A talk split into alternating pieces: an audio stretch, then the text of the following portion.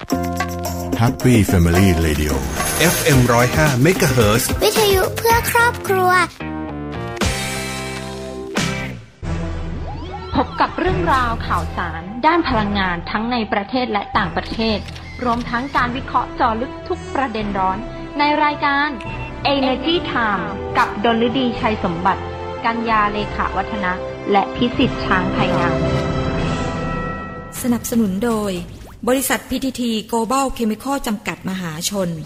บริษัทปตทสำรวจและผลิตปิโตรเลียมจำกัดมหาชน ปตทสอพอบุกเบิกพลังงาน เพื่อโลกที่ยั่งยืน บริษัทไทยออยจำกัดมหาชน มั่นคงด้วยคนที่มุ่งมั่น กลั่นพลังสร้างสรรค์คุณค่า ปตทสารพลังสู่ความยั่งยืน บริษัทบางจากคอร์ปอเรชั่นจำกัดมหาชน บริษัทเชฟรอนประเทศไทยสำรวจและผลิตจำกัด เอ็กโกกรุ๊ปบริษัทไทยชั้นนำที่ดำเนินธุรกิจพลังงานอย่างยั่งยืน ในช่วงเวลาที่เราทุกคนต่างต่อสู้ในสมรภูมิโควิด -19 ทุกคนต่างระดมสรรพกำลัง ช่วยเหลือกันอย่างไม่รู้จักเหน็ดเหนื่อย โครงการลมหายใจเดียวกัน กลุ่มปตทขอร่วมเป็นอีกหนึ่งพลัง ส่งมอบเครื่องช่วยหายใจ อุปกรณ์ทางการแพทย์ และความช่วยเหลือด้านต่าง ๆ ที่จำเป็น ให้เราก้าวผ่านวิกฤตครั้งนี้ไปด้วยกัน กลุ่มปตทเคียงข้างสังคมไทย ด้วยลมหายใจเดียวกัน ถ้าไม่เริ่มต้นค้นหาในวันนั้น คงไม่มีการค้นพบในวันนี้ พบแหล่งพลังงานเพื่อคนไทย ขับเคลื่อนเศรษฐกิจและทุกชีวิตให้เติบโต จะไปสุดขอบฟ้า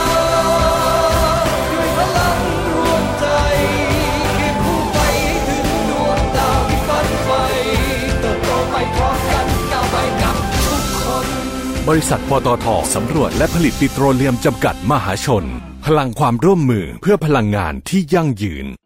GC ต่อยอดแนวคิด Circular Living ส่งต่อคุณค่าพลาสติก เพื่อคุณภาพชีวิตที่ดีกว่า การสร้างจิตสำนึกในการคัดแยกขยะ เป็นอีกหนึ่งวัฒนธรรมที่จะส่งผลดีต่อโลกในอนาคต การปลูกฝังค่านิยมดีๆ เริ่มต้นได้ตั้งแต่เยาวชน Think Cycle Bank โมเดลสร้างความรู้ความเข้าใจให้กับน้องๆนักเรียน ตั้งแต่ระดับอนุบาลถึงมัธยม ใน 22 โรงเรียนจังหวัดระยอง เริ่มตั้งแต่การคัดแยกขยะนำขยะกลับมาใช้ใหม่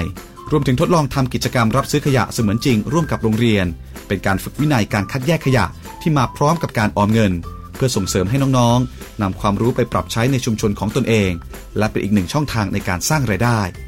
ปัจจุบัน Think Cycle Bank ได้ขยายผลและส่งต่อแนวคิดดีๆ ไปยังโรงเรียนในจังหวัดบุรีรัมย์ โดย GC ร่วมกับสโมสรบุรีรัมยูไนเต็ดเพื่อร่วมกันเปลี่ยนโลกอนาคตให้ดียิ่งขึ้น GC เคมีที่เข้าถึงทุกความสุข Energy Time ข่าวพลังงานมิติใหม่ ใกล้ตัวเรา สวัสดีค่ะ ขอต้อนรับผู้ฟังเข้าสู่รายการ Energy Time ค่ะ ประจำวันอังคารที่ 13 กรกฎาคม 2564 อยู่กับดิฉันดลดีชัยสมบัตินะคะะวันนี้รู้สึกเหมือนสัปดาห์ก่อนยาวมาถึงสัปดาห์นี้รู้สึกมันยาวนานหลายวันมากเลยนะท่านผู้ฟัง ปกติเนี่ยดิฉันจะรู้สึกว่าสัปดาห์หนึ่งสัปดาห์หนึ่งเนี่ยไวมากเลย เดี๋ยวกลับมาเจอกันอีกแล้ว ทุกวันอังคารกับวันพุธนะคะ แต่สัปดาห์นี้รู้สึกเหมือนยาวนาน เนื่องด้วยอาจจะเป็นเพราะว่ามีการประกาศขอความร่วมมือให้ทำงานที่บ้านงดเดินทางออกข้างนอกด้วยหรือเปล่าไม่แน่ใจ แต่จริง ๆ ก็ทำงานที่บ้านทุกวันนะอาจจะเป็นแค่อารมณ์ว่าพอมีประกาศปุ๊บก็รู้สึกเหมือนอยู่บ้านนานนะคะ แต่จริง ๆ อยู่บ้านอยู่แล้วนะคะ ก็หลายๆท่านนะคะ ช่วงนี้ก็คงทำงานอยู่ที่บ้าน ยังไงมาติดตามข่าวสารทางด้านพลังงานดี กับเราได้ทุกวันจันทร์ถึงวันศุกร์นะคะรายการ Energy Time ที่ร้อยจุดห้า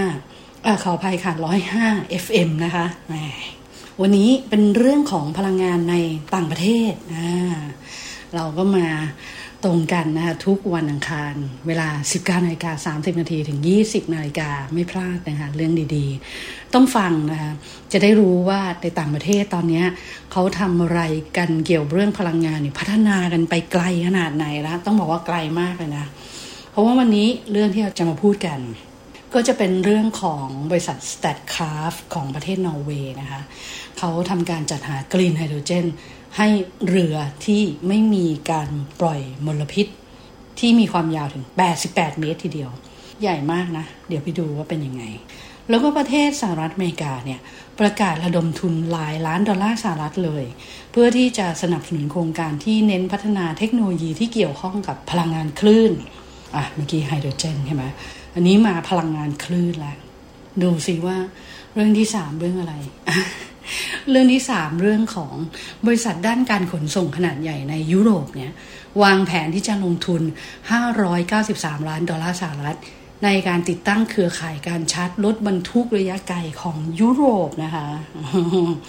พอบอกว่ายุโรปปุ๊บเนี่ยนึกถึงบริษัทรถยนต์หลายค่ายมากทีเดียว ขออนุญาตเกินไว้สามเรื่องก่อน เหมือนเดิมนะ พูดไปแล้วก็รอดูเวลานะคะ มีเหลือจะแถมให้ ถ้าไม่มีเหลือก็ว่ากันอังคารหน้านะคะ มาเริ่มกันที่บริษัท s t a t c r a f t ของประเทศนอร์เวย์นะคะ เป็นบริษัทยักษ์ใหญ่ทางด้านพลังงานอีกแห่งหนึ่งของโลก แล้วก็ชื่อดังมากเราพูดคุยถึงไปหลายครั้งแล้วนะคะเขาได้รับการเซ็นสัญญาในการจัดหากรีนไฮโดรเจน ให้กับเรือที่มีการปล่อยก๊าซเรือนกระจกเป็นศูนย์ แล้วเรือเนี้ยก็มีความยาวถึง 88 เมตรทีเดียว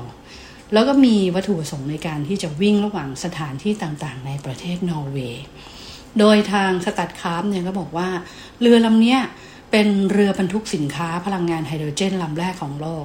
ใช้พลังงานไฮโดรเจน แล้วก็จะถูกใช้เนี่ยเป็นเรือบรรทุกธัญพืช จากทางภาคตะวันออกของนอร์เวย์ไปทางภาคตะวันตกของนอร์เวย์ ก็คือวิ่งข้ามฝั่งกันนั่นเอง แล้วก็บรรทุกกรวดนะ ในเที่ยวเดินทางกลับจากฝั่งตะวันตกมาฝั่งตะวันออก คือขาไปเนี่ยบันทึกธัญพืชไป ขากลับเอากรวดกลับมาด้วย เพื่อไม่ให้ตีเรือเที่ยวเปล่านะอันนี้ก็เป็นเป็นเรื่องของธุรกิจขนส่งสินค้าอยู่แล้ว ปกติเนี่ยถ้าไม่จำเป็นจริง ๆเขามักจะไม่ตีเรือเที่ยวเปล่ากลับมา จะต้องเอาสินค้าประเภทใดประเภทหนึ่งเนี่ยแหละกลับมาด้วย เพราะว่าเรื่องของความ คุ้มค่าในการลงทุนไงคะแล้วคาดว่าเรือลำนี้เนี่ยจะเริ่มใช้งานได้ในปี 2024 ก็คืออีก 3 ปีข้างหน้า นอกจากนี้นะคะในเดือนเมษายนที่ผ่านมาเนี่ยโครงการแฟลกชิพซึ่งเป็นโครงการที่ได้รับงบประมาณสนับสนุนจากสหภาพยุโรปเนี่ยก็ออกมาเปิดเผยนะบอกว่าจะเริ่มเปิดใช้งานเรือขนส่งสินค้าเชิงพาณิชย์ที่ใช้ไฮโดรเจนเช่นเดียวกัน แล้ว โครงการเรือบรรทุกสินค้าเนี่ยก็จะถูกใช้สำหรับการใช้งานภายในประเทศด้วย โดยจะเดินทางผ่านแม่น้ำแซนในประเทศฝรั่งเศส อันนี้เนี่ยคาดว่าจะเริ่มดำเนินการเชิงพาณิชย์ในปีนี้นะคะ แม่น้ำแซนของฝรั่งเศสเนี่ยค่อนข้างดังทีเดียว มีนักท่องเที่ยวลงเรือนะ ไปเที่ยวชมทิวทัศน์สองฝั่งแม่น้ำนะ บริเวณแบบ เมืองท่าสำคัญสำคัญต่างๆ แล้วก็ยังเป็นแม่น้ำสายหลักนะ ที่ฝรั่งเศสเนี่ยเขาเอาไว้แบบขนส่งสินค้าด้วยนะคะ อืมซึ่งตอนนี้เนี่ยเราจะเห็นได้ว่ามีคนพูดถึงไฮโดรเจนกันเยอะมาก เพราะว่าไฮโดรเจนเนี่ยเขาสามารถนำไปใช้งานได้หลากหลายทีเดียว แล้วก็สามารถใช้ได้กับหลายอุตสาหกรรมเลย แล้วที่สำคัญคือวิธีการผลิตของเขาเนี่ยทำได้หลายวิธีเลย ซึ่งถ้าเกิดว่าในกระบวนการผลิตมีการใช้พลังงานทางเลือกนะเขาก็จะเรียกไฮโดรเจนที่ผลิตได้นี้ว่า green hydrogen นะเป็นไฮโดรเจนสะอาดไฮโดรเจนสีเขียวเลยนะคะ แต่ว่ายังไงก็ตามในปัจจุบันเนี่ยไฮโดรเจนส่วนใหญ่เนี่ยผลิตจากเชื้อเพลิงฟอสซิล หรือว่าซากพืชซากสัตว์นั่นเอง ประกอบกับการผลิตกรีนไฮโดรเจนเนี่ยยังเป็นสิ่งที่มีต้นทุนสูงอยู่นะคะ นั้นก็เลยมีหลาย ๆ ท่านมีผู้เกี่ยวข้องทุกภาคส่วนนะเขาต้องการที่จะลดต้นทุน การผลิตกรีนไฮโดรเจนลง ก็อย่างเช่น กระทรวงพลังงานของสหรัฐอเมริกาเนี่ยได้ริเริ่มโครงการที่มีเป้าหมาย เน้นลดต้นทุนของกรีนไฮโดรเจนเป็น 1 ดอลลาร์สหรัฐต่อกิโลกรัมให้ได้ภายใน 10 ปี จากปัจจุบันเนี่ยต้นทุนค่ะจะอยู่ที่ 5 ดอลลาร์สหรัฐต่อกิโลกรัมอืม ก็จะลดลงมา 5 เท่าทีเดียวนะคะ แล้วทางกระทรวงพลังงานของสหรัฐเนี่ยก็เห็นว่าต้นทุนของไฮโดรเจนที่ลดลงเนี่ย มันจะกลายเป็นจุดเปลี่ยนสำคัญของการลดการปลดปล่อยก๊าซเรือนกระจกขึ้นสู่ชั้นบรรยากาศ ในอุตสาหกรรมหนัก แล้วก็อุตสาหกรรมที่มีมลพิษสูงๆด้วย รอดูกันต่อไปนะลุ้นด้วยใจระทึกนะคะ เพราะว่าตื่นเต้นไง อยากให้มันออกมาเร็วๆอะ คืออะไรก็ตามที่ตอนนี้เป็นผลิตภัณฑ์ หรืออะไรก็ตาม ไม่ว่าจะเป็นกระบวนการผลิตเป็นสินค้าเป็นอะไรแล้วเนี่ย ออกมาแล้วลดผลกระทบทางด้านสิ่งแวดล้อม ดิฉันถือว่ามันเป็นเรื่องดีนะ เพราะโลกเราเนี่ย ร้อนขึ้นทุกวันนะคะ แล้วก็น้ำแข็งโคโลกเนี่ยละลายทุกวันทุกวันปริมาณน้ำในมหาสมุทรในทะเลมันจะสูงขึ้นเรื่อยๆนะก็มันก็จะเป็นอันตรายกับพื้นที่ต่ำๆนะมีโอกาสที่จะน้ำท่วมได้นะคะ เพราะฉะนั้นเราต้องร่วมด้วยช่วยกัน เราเผาผลาญทรัพยากรธรรมชาติมาเยอะละ เราต้องช่วยกันดูแลด้วยนะคะอะไปกันที่สหรัฐอเมริกา กระทรวงพลังงานของสหรัฐอเมริกาเนี่ยเขาประกาศว่าจะจัดสรรเงินทุนของรัฐบาลกลางเนี่ยมากถึง 27 ล้านดอลลาร์สหรัฐสำหรับโครงการวิจัยแล้วก็พัฒนาที่เน้นเรื่องพลังงานคลื่น อันนี้เนี่ยมันถือว่าเป็นความพยายามครั้งล่าสุดของสหรัฐอเมริกานะในการสนับสนุนนวัตกรรม พลังงานคลื่นภายในประเทศ ที่ปัจจุบันเนี่ยเขามีกำลังการผลิตเนี่ยน้อยมาก เมื่อเทียบกับพลังงานหมุนเวียนประเภทอื่น ๆ ซึ่งการระดมทุนเนี่ยก็มีจุดมุ่งหมายนะเพื่อที่จะพัฒนาเทคโนโลยีพลังงานคลื่น ไปสู่การใช้เพื่อการผลิตเชิงพาณิชย์ โดยโครงการที่ผ่านการคัดเลือกเนี่ยจะถูกส่งไปดำเนินการวิจัยที่โรงงานแพ็กเวฟเซาอันนี้ตั้งอยู่นอกชายฝั่งของโอเรกอนนะ แล้วก็เงินทุนเนี่ยจะถูกแบ่งออกเป็น 3 ส่วน ส่วนแรกเนี่ยมากหน่อย ก็จะเป็นจำนวนเงิน 15 ล้านดอลลาร์สหรัฐ อันนี้เขาจะเอาไว้สำหรับทำการทดสอบเทคโนโลยีการแปลงพลังงานคลื่น ส่วนที่สองเนี่ย 7 ล้านดอลลาร์สหรัฐ อันนี้จะนำไปวิจัยแล้วก็พัฒนาพลังงานคลื่น ส่วนที่เหลืออีก 5 ล้านดอลลาร์สหรัฐเนี่ยจะทำการออกแบบตัวแปลงพลังงานคลื่นสำหรับโครงการแพ็กเวฟ เขาก็แบ่งไว้ชัดเจนเลยนะคะ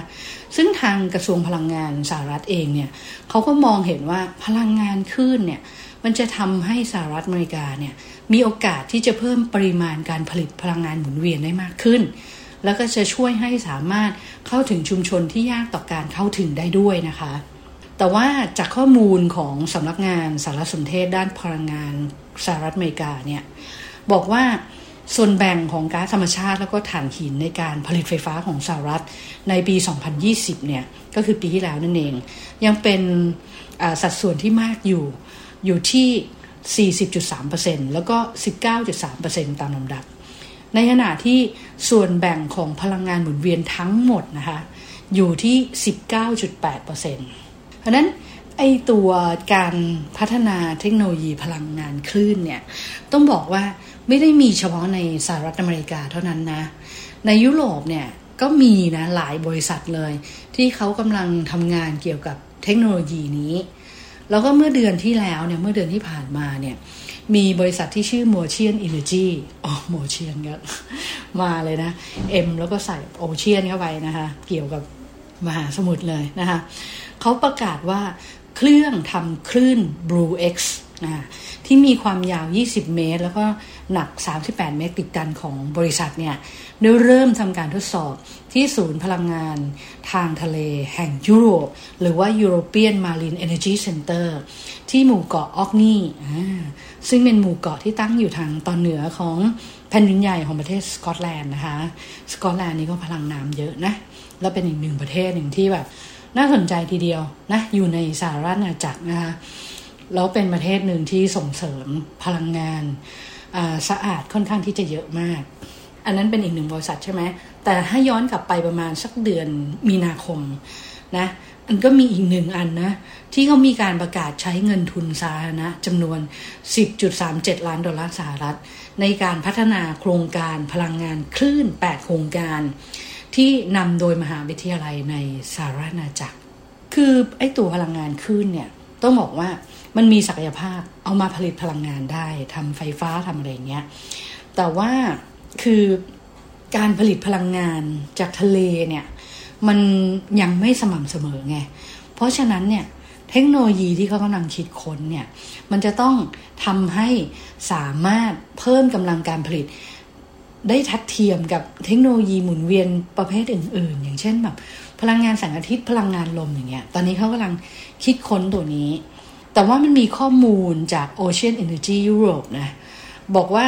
การเพิ่มกำลังการผลิตพลังงานจากกระแสน้ำขึ้นน้ำลงเพียง 260 กิโลวัตต์ในยุโรปเมื่อปีที่แล้วเนี่ยแล้วก็มีการติดตั้งพลังงานคลื่นเพียง 200 กิโลวัตต์เท่านั้นเอง ในขณะที่มีการผลิตพลังงานจากแหล่งพลังงานลมเนี่ยถึง 14.7 กิกะวัตต์ ตัวเลขต่างกันมาก คือหน่วยของพลังงานคลื่นกับกระแสน้ำขึ้นน้ำลงหน่วยเป็นกิโลวัตต์นะ แต่ว่าพลังงานลมหน่วยเป็นกิกะวัตต์นะคะ ห่างกันถึงสามหลักทีเดียว เพราะนั้นพอเห็นตัวเลขนี้แล้วก็ยืนยันได้เลยว่ายังมีน้อยอยู่ เพราะนั้นก็ไม่แปลกนะคะที่ที่เขาทั่วทั่วโลกเนี่ยกำลังพยายามคิดค้นเทคโนโลยีที่จะมาใช้ประโยชน์จากคลื่น จากน้ำขึ้นน้ำลงตรงนี้นะคะ ไปเงินที่อีกหนึ่งบริษัทก็คือบริษัทด้านการขนส่งขนาดใหญ่ในยุโรป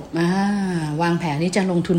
593 ล้านดอลลาร์สหรัฐ ในการติดตั้งเครือข่ายการชาร์จรถบรรทุกระยะไกลของยุโรป ซึ่งสามแห่งนั้นน่ะมีสามแห่งนะ ก็จะมีวอลโวอ่านี่รู้จักกันดี Daimler Truck นะคะ แล้วก็มี Traton Truck เอ่อ Traton Group อ่ากำลังเตรียมร่วมมือกัน เพื่อจะพัฒนาเครือข่ายการชาร์จรถบรรทุกไฟฟ้าที่ต้องวิ่งทางไกลๆโดยใช้พลังงานจากแบตเตอรี่ในยุโรปตอนนี้ แล้วสามบริษัทเนี้ยเขาก็มีการจัดตั้งบริษัทร่วมทุนขึ้นมานะ ที่มีมูลค่าการลงทุนถึง 593 ล้านดอลลาร์สหรัฐ ซึ่งจะตั้งอยู่ในเมืองอัมสเตอร์ดัมของประเทศเนเธอร์แลนด์อัมสเตอร์ดัมนี่พอนึกไปก็จะนึกถึงกังหันลมนะ กังหันลมแล้วกังหันลมเขาสวยนะคะ สวย แล้วก็จะนึกถึงดอกทิวลิปซึ่งตอนนี้ประเทศไทยเราก็ปลูกดอกทิวลิปได้แล้วนะ ด้วยการเอาความเย็นจากก๊าซธรรมชาติเหลวหรือว่า LNG ซึ่งแบบเราต้องเก็บรักษาในอุณหภูมิติดลบ 160 องศาเซลเซียสเนี่ย เอาความเย็นเนี่ยมาใช้ปลูกดอกทิวลิป แล้วก็งดงามทีเดียวที่จังหวัดระยองนะคะ แต่ว่าต้นฉบับเนี่ย ถ้านึกถึงก็จะต้องเป็นที่ประเทศเนเธอร์แลนด์นะ อะ ซึ่งบริษัทร่วมทุนเนี้ยที่ตั้งกันขึ้นมาเนี่ยสามบริษัทที่บอกเมื่อกี้นะคะเขาก็เป็นเจ้าของในสัดส่วนที่เท่า ๆกัน แล้วก็คาดว่าโครงการที่ร่วมกันสร้างเนี้ยจะเปิดดำเนินการเชิงพาณิชย์ในปี 2022 ปีหน้านี้แล้วไวมากเลย เราเขาก็คาดหวังนะว่าภายใน 5 ปีหลังจากที่จัดตั้งบริษัทร่วมทุนเนี่ยจะมีการติดตั้งแล้วก็ใช้งานจุดชาร์จพลังงานสะอาดอย่างน้อย 1,700 จุด โดยจุดที่เขาไปตั้งเนี่ย มันจะใกล้อยู่กับทางหลวง ใกล้กับจุดขนส่ง แล้วก็จุดปลายทางของการเดินทางด้วย เอาแบบให้สามารถไปชาร์จ แล้วก็ใช้ได้ตลอดเส้นทางทีเดียว แล้วจำนวนจุดชาร์จนะ ถ้าเพิ่มขึ้นมากนะ หากมีพันธมิตร หรือว่าได้รับเงินเงินทุนสาธารณะมาสมทบเพิ่มขึ้นด้วยนะ คือยิ่งทำมาก เขาก็จะหาพันธมิตรที่มากขึ้น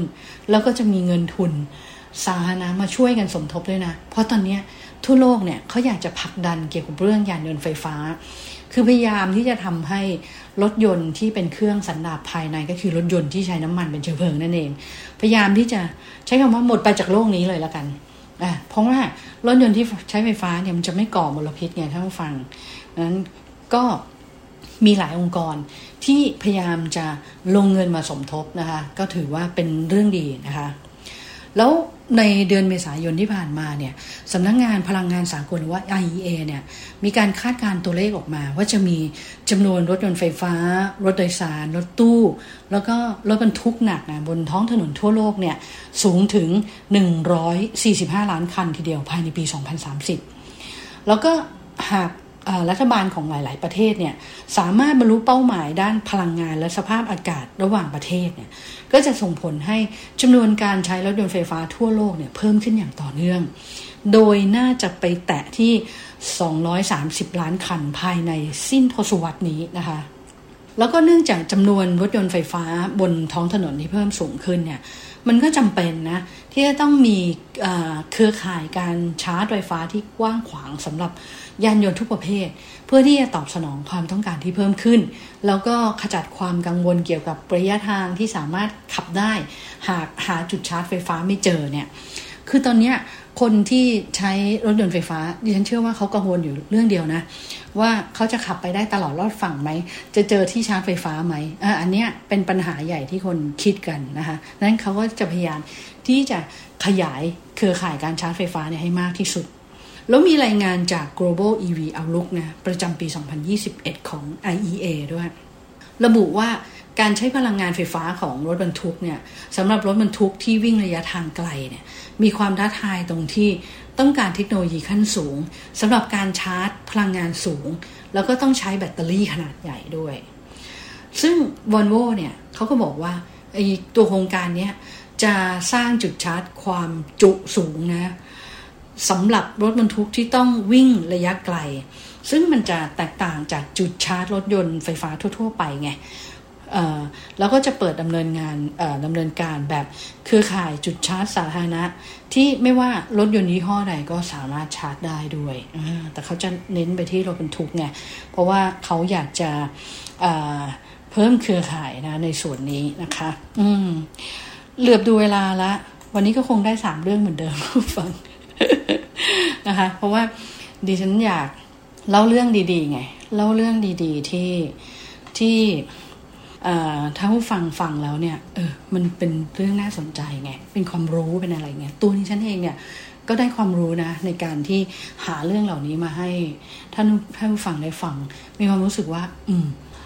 ดีจริง ๆ นะ ที่ได้ประสบการณ์เหล่านี้ แล้วก็ได้รู้เรื่องราวอะไรเหล่านี้นะคะ อะ ปิดท้ายกันวันนี้ มีข่าวดีนะ ราะว่าทางการไฟฟ้าฝ่ายผลิตแห่งประเทศไทยหรือว่า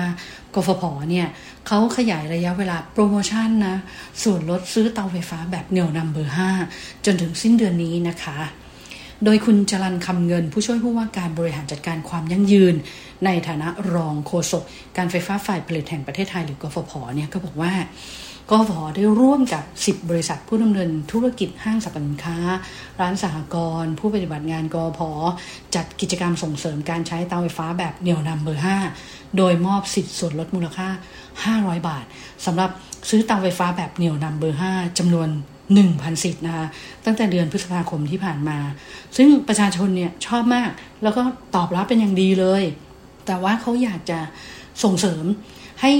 เกิดการใช้เตาไฟฟ้าแบบ เหนี่ยวนำเบอร์ห้าเนี่ยมากขึ้นกฟผก็เลยขยายระยะเวลาการใช้สิทธิส่วนลดสำหรับซื้อเตาไฟฟ้าแบบเหนี่ยวนำเบอร์ห้าจากเดิมเนี่ยสิ้นสุดเมื่อสิ้นเดือนที่แล้วก็คือ 30 มิถุนายนที่ผ่านมา ก็จะขยายมาจนถึงสิ้นเดือนนี้ เพื่อให้ประชาชนเนี่ยได้เลือกซื้อเตาไฟฟ้าในราคาพิเศษ แล้วก็ส่งเสริมให้เกิดการใช้ไฟฟ้าอย่างมีประสิทธิภาพ ลดการปล่อยก๊าซคาร์บอนไดออกไซด์รวมถึง สนองนโยบายรัฐบาลในการกระตุ้นเศรษฐกิจของประเทศด้วยนะคะ ซึ่งจริงๆอะโครงการเนี้ยมันมีห้างสรรพสินค้าเนี่ยเขาเข้าร่วมกิจกรรมนะ แล้วก็เข้าร่วมที่จุดขายของห้างด้วย มันจะมีเดอะมอลล์โฮมโปรพาวเวอร์บายพาวเวอร์มอลล์เอ็มโพเรียมสยามพารากอนบุญถาวรเมกาโฮมไทยพัสดุ บ้านแอนด์บียอนด์นะ แต่ทีเนี้ยตอนนี้เนี่ยห้างสรรพสินค้าเนี่ยคือปิดนะ คือเปิดบางส่วนไม่ได้ใช้คำว่าปิด เปิดบางส่วน แล้วก็มีเวลาปิดเร็วขึ้นนะคะเพราะฉะนั้นก็ตรวจสอบกันนิดนึงนะคะว่าว่าถ้าเราซื้อผ่านทางอื่น คือมันมีช่องทางออนไลน์ด้วยของห้างสรรพสินค้าที่เข้าร่วมกิจกรรมแล้วก็มีร้านสหกรของผู้ปฏิบัติงานกรพด้วย เพราะฉะนั้นเนี่ยถ้าไปซื้อที่ที่ในห้างไม่ได้ เพราะตอนนี้มันปิดบางส่วนอยู่ใช่ไหมคะก็ดูในช่องทางออนไลน์นะคะหรือแบบ อลองเข้าไปดูใน Facebook แฟนเพจ e g a t คูปแฟนเพจนะหรือว่า Line at e g a t คูปนะคะ ก็ใช้ได้จนถึงวันที่ 31 กรกฎาคมนี้นะ หรือว่าจนกว่าสิทธิ์จะหมดนะคะ ตรวจสอบก่อนนะ เพราะว่าช่วงนี้เป็นช่วงของของการประกาศนะปิดสถานที่หลายแห่งนะคะ ไปกันที่อีกหนึ่งกลุ่มนะคะคือกลุ่มไทยออยล์เขามีการสนับสนุนน้ำมันเชื้อเพลิง เพื่อการกระจายแล้วก็เข้าถึงวัคซีนอย่างมีประสิทธิภาพในจังหวัดชนบุรี โดยคุณวิรัตเอื้อนรุมิตร ประธานเจ้าหน้าที่บริหารและกรรมการผู้จัดการใหญ่ของบริษัทไทยออยล์จำกัดมหาชนเนี่ยก็ได้มอบผลิตภัณฑ์น้ำมันเชื้อเพลิง ให้กับหน่วยงานสาธารณสุข ในเขตอำเภอศรีราชา แล้วก็จังหวัดชนบุรี มูลค่ารวมก็ 1 ล้านบาท เพื่อสนับสนุนการเดินทางของบุคลากรทางการแพทย์ แล้วก็การรับส่งประชาชน รวมถึงการเคลื่อนย้ายอุปกรณ์ทางการแพทย์ เพื่อที่จะกระจายการฉีดวัคซีนให้กับประชาชนอย่างทั่วถึง ภายใต้โครงการส่งพลังงานสร้างพลังใจ ช่วยคนไทยฝ่าวิกฤตโควิด -19 นะคะ เขาก็ส่งมอบไปให้จังหวัดชนบุรีเมื่อเร็วๆนี้เอง อีกหนึ่งกลุ่มนะคะก็ร่วมด้วยช่วยกันก็ก็คือกลุ่มปตทนั่นเองยังเดินหน้าโครงการลมหายใจเดียวกัน มอบอุปกรณ์ทางการแพทย์ให้กับศูนย์ฉีดวัคซีนโควิด -19 ไซน้อยจังหวัดนนทบุรี โดยเมื่อเร็วๆนี้ คุณวุฒิกรสติถิต รองกรรมการผู้จัดการใหญ่หน่วยธุรกิจก๊าซธรรมชาติของบริษัทปตทจำกัดมหาชนเนี่ยท่านก็เดินทางไปมอบอุปกรณ์ทางการแพทย์ ให้แก่ศูนย์ฉีดวัคซีนป้องกันโควิด ที่อำเภอไซน้อยจังหวัดนนทบุรี ตามโครงการลมหายใจเดียวกัน ซึ่งอันนี้เนี่ยเขาก็มีการอมอบเครื่องวัดความดันโลหิตแบบสอดแขน แล้วก็เครื่องวัดความดันโลหิตขนาดเล็ก และเครื่องฟอกอากาศโอโซน รวมมูลค่าก็ 3 0 0แสนบาท เพื่อใช้ในการให้บริการฉีดวัคซีนแก่ประชาชนในพื้นที่ แล้วก็แน่นอนนะคะ อันนี้ไฮไลท์ ไปมอบสตรอเบอรี่ด้วยสตรอเบอรี่ฮารุมิกิตอนนี้ดังมากเลยนะ เพราะว่ามีทั้งสตรอเบอรี่สดแล้วก็ผลิตภัณฑ์สเปรย์แอลกอฮอล์ แล้วก็ hand cream ด้วย ตอนนี้ดิฉันก็มีโอกาสได้ใช้ hand creamฮารุมิกิอยู่นะ เพราะว่าเราล้างมือบ่อยๆ ใช่ไหม มือเราแห้ง เราก็ต้องมีอุปกรณ์เหล่านี้มาบำรุงมือของเรานะคะ ตอนนี้มือแห้งมากต้องบอกตรงๆนะคะ อันนี้ก็มอบเป็นขวัญแล้วก็กำลังใจให้แก่ทีมงานและบุคลากรทางการแพทย์ด้วย ก็ถือว่าเป็นเรื่องดีที่เราทำให้สังคมแล้วก็บุคลากรทางการแพทย์ในช่วงนี้นะคะ ช่วยกันแบ่งเบา นะคะ นั่นก็เป็นเรื่องราวดีๆ ที่เรานำมาฝากกันในวันนี้ แต่ว่าวันนี้เวลาของรายการ Energy Time ก็หมดลงอีกแล้ว กลับมาพบกันได้ใหม่วันพรุ่งนี้นะคะ วันนี้ลาท่านฟังไปก่อนค่ะ สวัสดีค่ะ Energy Time ข่าวพลังงานมิติใหม่ ใกล้ตัวเรา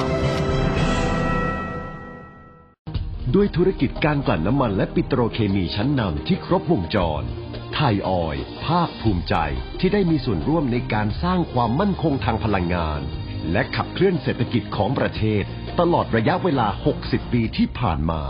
เราจะก้าวต่อไป เพื่อร่วมสร้างสรรค์คุณภาพในการดำรงชีวิตของผู้คนในสังคม ด้วยพลังงานและเคมีพันธุ์ที่ยั่งยืน